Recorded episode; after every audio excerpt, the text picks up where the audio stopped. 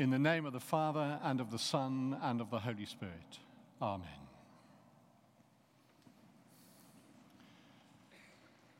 God decides to check on how earth is doing and so sends one of his angels down. The angel returns and says, Well, it's 95% bad and only 5% good. God decides on a second opinion, and the second angel says, Yep, 95% bad and just 5% good. So God decides to encourage the 5% by sending them an email.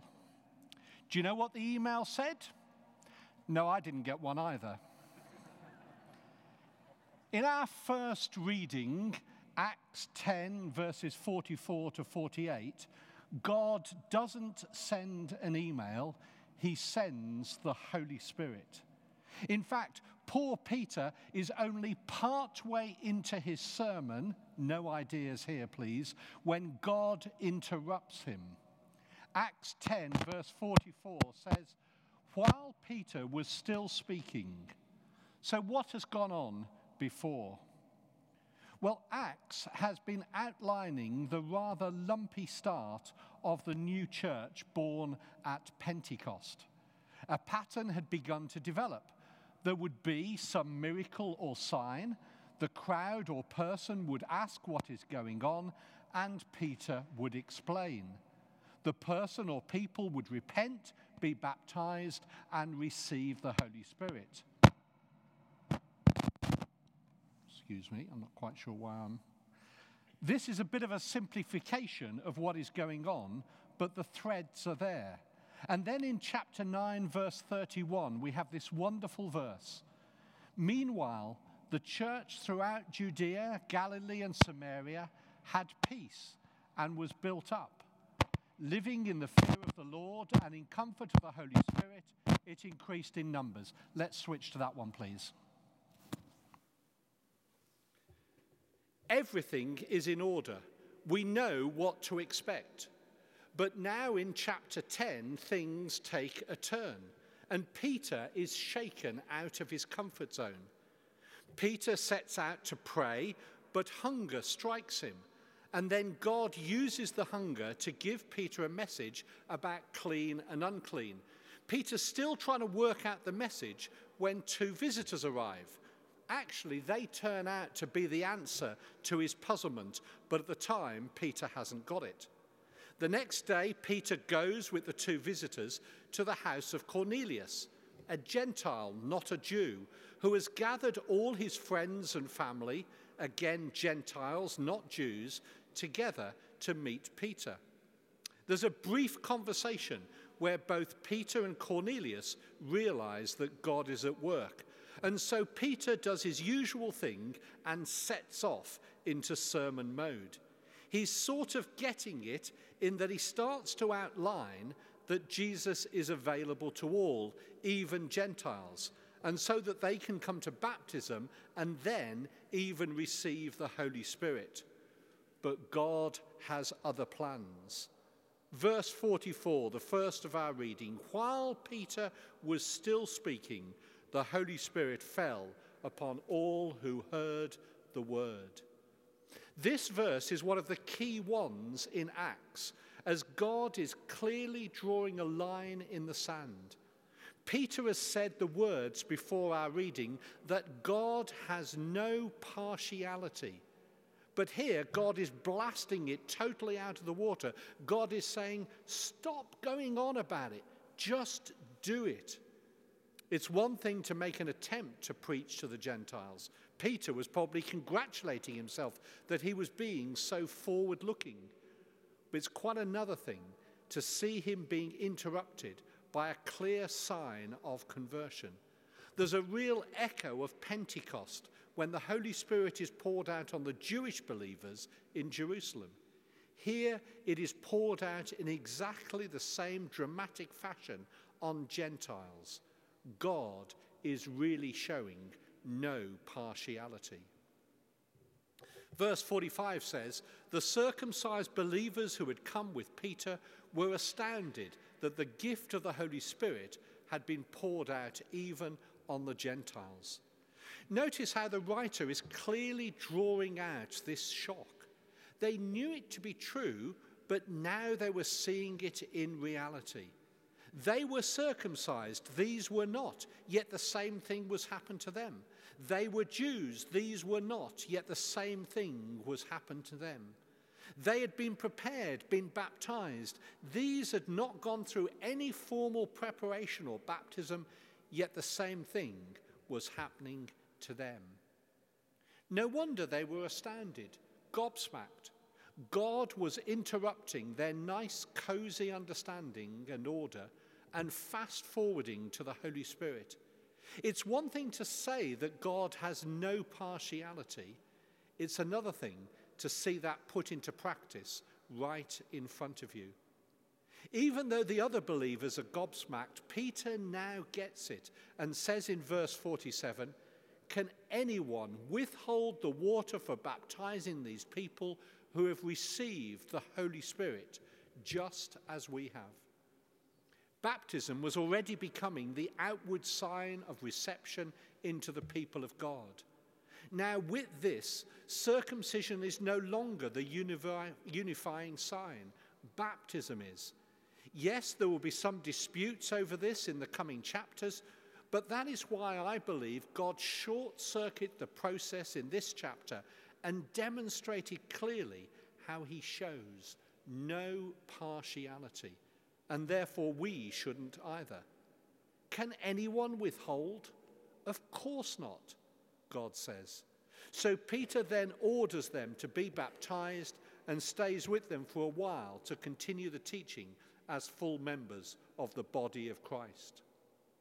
So, what was the deciding factor in all of this? It was baptism in the Holy Spirit. What does this mean? Is it always accompanied by tongues? What are tongues?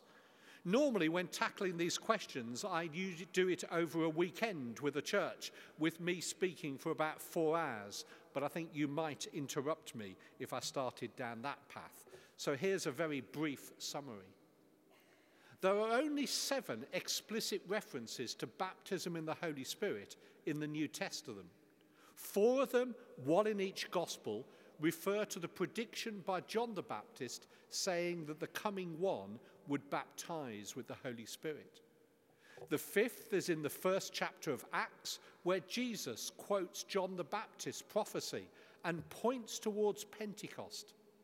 The sixth is just after our reading in Acts 11, verse 16, where Peter is describing the incident in our reading and saying how it reminded him of Jesus' prediction in Acts chapter 1.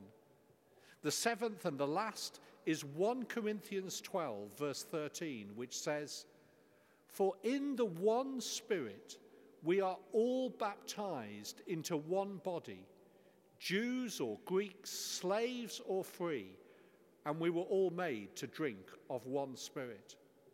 In other words, baptism in the Holy Spirit is for everyone.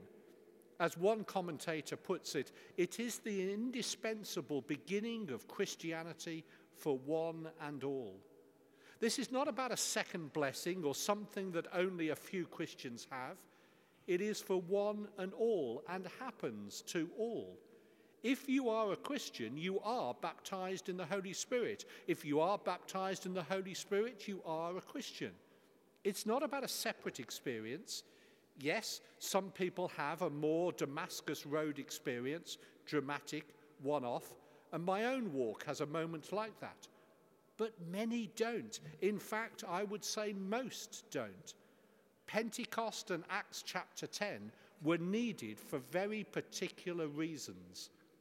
For God to publicly and dramatically and without question demonstrate his love and new working out of salvation. But there are plenty of others where it's not dramatic or public. There's the simple acceptance by the eunuch in the carriage with Philip. There's Acts chapter 13 and Paul speaking in a synagogue and being asked to come back next week. In Acts chapter 17, Paul does loads of proclaiming and speaking, and it simply says, some of them were persuaded. We all come to Jesus differently some running, some walking, others dawdling, and some of us kicking and screaming. However, we come, the Holy Spirit is for all without partiality. So, what about tongues? Well, in Scripture, there appears two types of tongues. There's the tongues of Pentecost, which involve human languages and understanding, and this seems rarer. Then there is the more common tongues, which is a heavenly language that a believer uses to praise God. I found it a bit like when Paul says in Romans that we run out of words, and so our spirit speaks directly with God's spirit. It is not neat and tidy, though, and in fact, Paul says he would rather speak fewer words in tongues, fewer words so that others can understand, rather, than simply use tongues all the time. Also, Paul makes it clear that it's a gift, and so not everyone has it, and therefore having it or not having it tells us nothing about that person. God shows no partiality, and neither should we. The key to all of this is that we are baptized with the Holy Spirit, and so we need to allow that Spirit to be at work in our lives in whatever way is needed. We need to allow the Holy Spirit to interrupt our comfortable Christianity in ways that may be uncomfortable, even challenging, but will bless us and bless others. Too often we shut the Holy Spirit up in a cupboard in our lives when there is so much more. We're not told to be baptized, that has happened, but we are told to be filled. Let's pull these different strands together. The key point from our Acts reading today is that God has no favorites. But what about the church or society? Do you get ahead better if you are white, educated, male, etc.?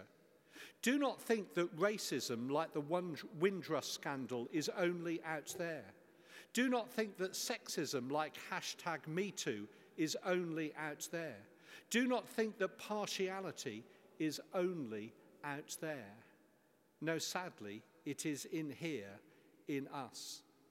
So we need to allow God to interrupt us, to allow the Holy Spirit that is inside of us to so consume that which puts up barriers, that which divides, that which isolates, so that we are transformed as individuals and as a community.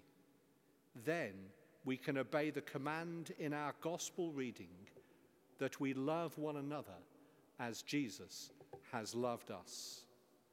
Amen.